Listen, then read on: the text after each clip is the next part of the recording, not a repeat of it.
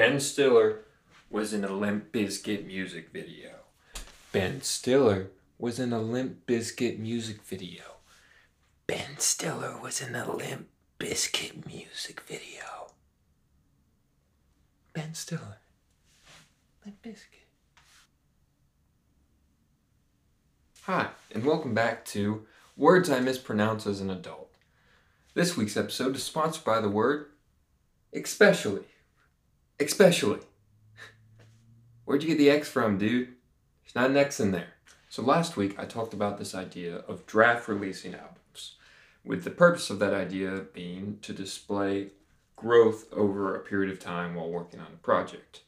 And it's that idea of growth that I want to talk to you about this week. I know that that concept in itself is probably a little bit subjective and kind of abstract, but it's been a something that's been on my mind a lot recently, and I think I really want to talk about it. It's been bugging me a lot, so I'm just gonna unpack a bunch of stuff that's been in my old noggin. As artists and as people, we develop identities for ourselves over the course of our lives, and within those identities are characteristics, sounds, behaviors, value structures. And as artists, we put into our work albums are like snapshots, um, you know, representations of a moment in time. Once those specific moments become distributed in the form of an album and people consume that specific moment in time, it can define who we are. People consume that album, they spend time with it, they relate to it. It defines moments in their lives.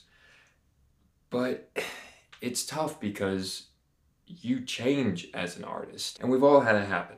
Our favorite band releases a new album. We're super stoked about it. We listen to it and immediately we're disappointed.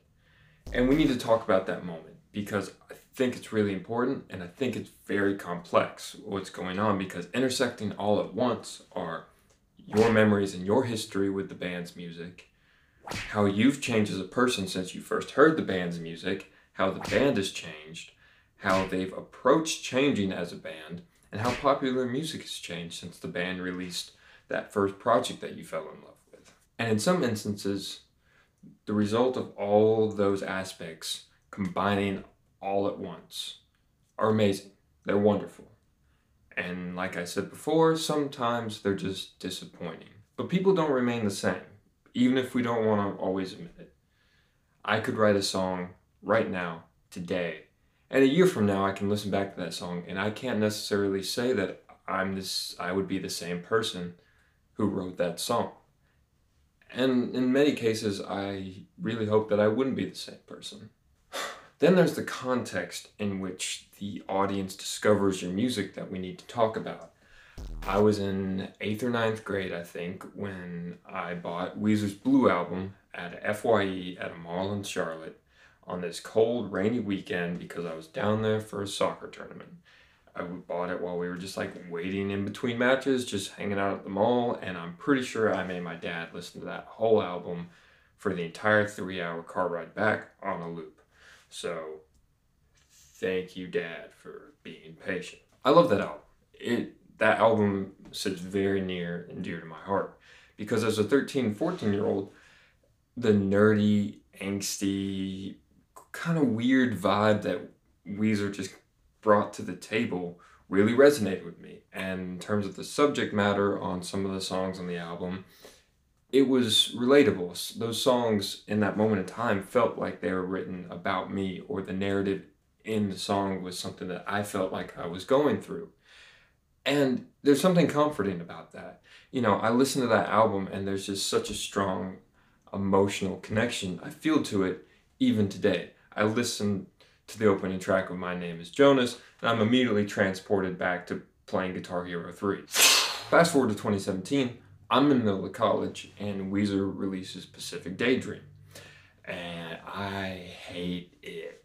I'm, I, I'm trying not to be one of those people that's like, oh man, Blue Album, Pinkerton era Weezer was the shit, man. They were so fucking good. Like, hell yeah, dude. Back in 2017, I wasn't really having a good time.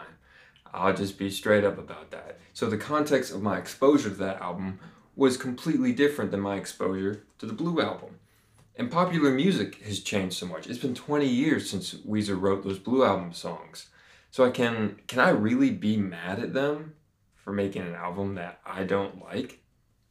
And we can't we can't blame people for changing, but I do think we can ask the question how have they approached the process of change, particularly with bands? Are they just sort of shoving modern elements of the music scene, just haphazardly just throwing things at their songs to hopefully make them fit into the new context? Or are they introspectively looking at themselves, looking at their surroundings, and moving forward in a really genuine way? I think that's a debatable question with answers that could probably range with any artist. But there's one artist in particular that I think has done a very excellent job of that throughout their career. Tom Petty releases the first Tom Petty and the Heartbreakers album in 1976. Uh, it's self titled, and the following album, You're Gonna Get It, are very much in that sort of classic rock and roll style.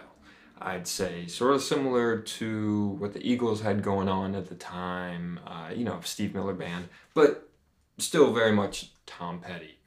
Then 1979, Tom Petty releases Damn the Torpedoes. And I feel like you just, it's such a transitional album between decades. I mean, from the first snare hits of Refugee, I feel like you're very much in like an 80s mindset, which in the best way possible. Um, you know, the, the the reverb is the reverb's so 80s on that song. And Don't Do Me Like That is just like a petty pop anthem, which I feel like if you look at the other singles that Tom Petty and the Heartbreakers had released prior to that, releasing Don't Do Me Like That was like a total shift. That's a risk.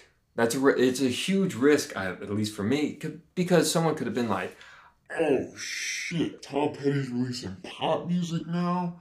Get out of here. Give me that good old rock and roll Petty, huh? Then you move through the 80s, and I think Tom Petty still remains relevant because you look at an album like Southern Accents, a song like Rebels, I think that really highlights how he changed throughout that period of time. Like Rebels, you have synthesizers, you have really bright guitars, but it's still very much a rock and roll Petty song you have gated nonlinear reverbs. It's just, it's all the best elements of Tom Petty and the 80s combined into one song. And I love it. I think it's great.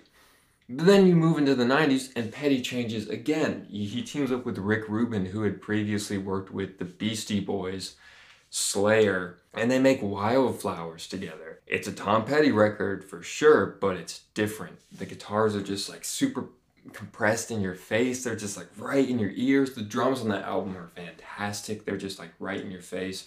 I mean, Wildflowers won like best contemporary engineered record for that for the year it came out. But it's huge. It's considered one of his best works, and I don't think you go 25 years between your first album and Wildflowers and having the end result be considered one of your greatest achievements in your life. You don't do that by being afraid to change and changing in a way that you're just trying to keep up.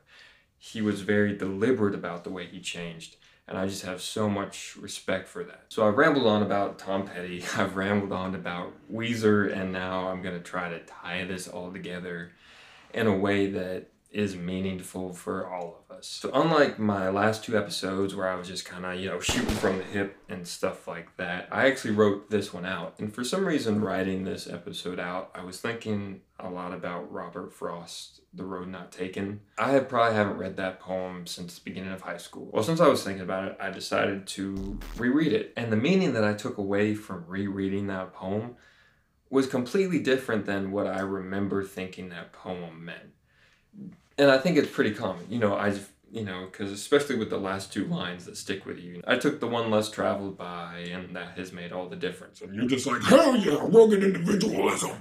It's actually kind of tongue in cheek. It really didn't matter what path Robert Frost took. They were both the same. They were equally worn. They both had fresh leaves on the ground that hadn't been walked on yet. So essentially, I bring up all this Robert Frost stuff to say it doesn't matter what road you take, just do your best. There's someone who wants to see who you are and who you will become, and there are people that want to see that individual at that moment in time express themselves.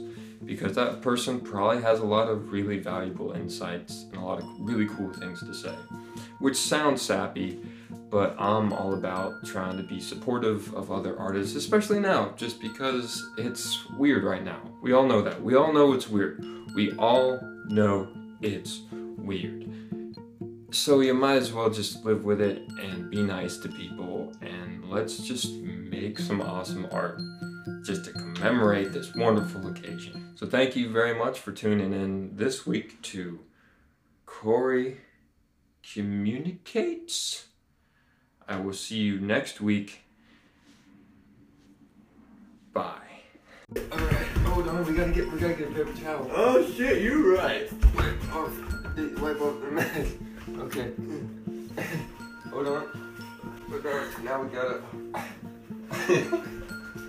Too tall, it's too hot.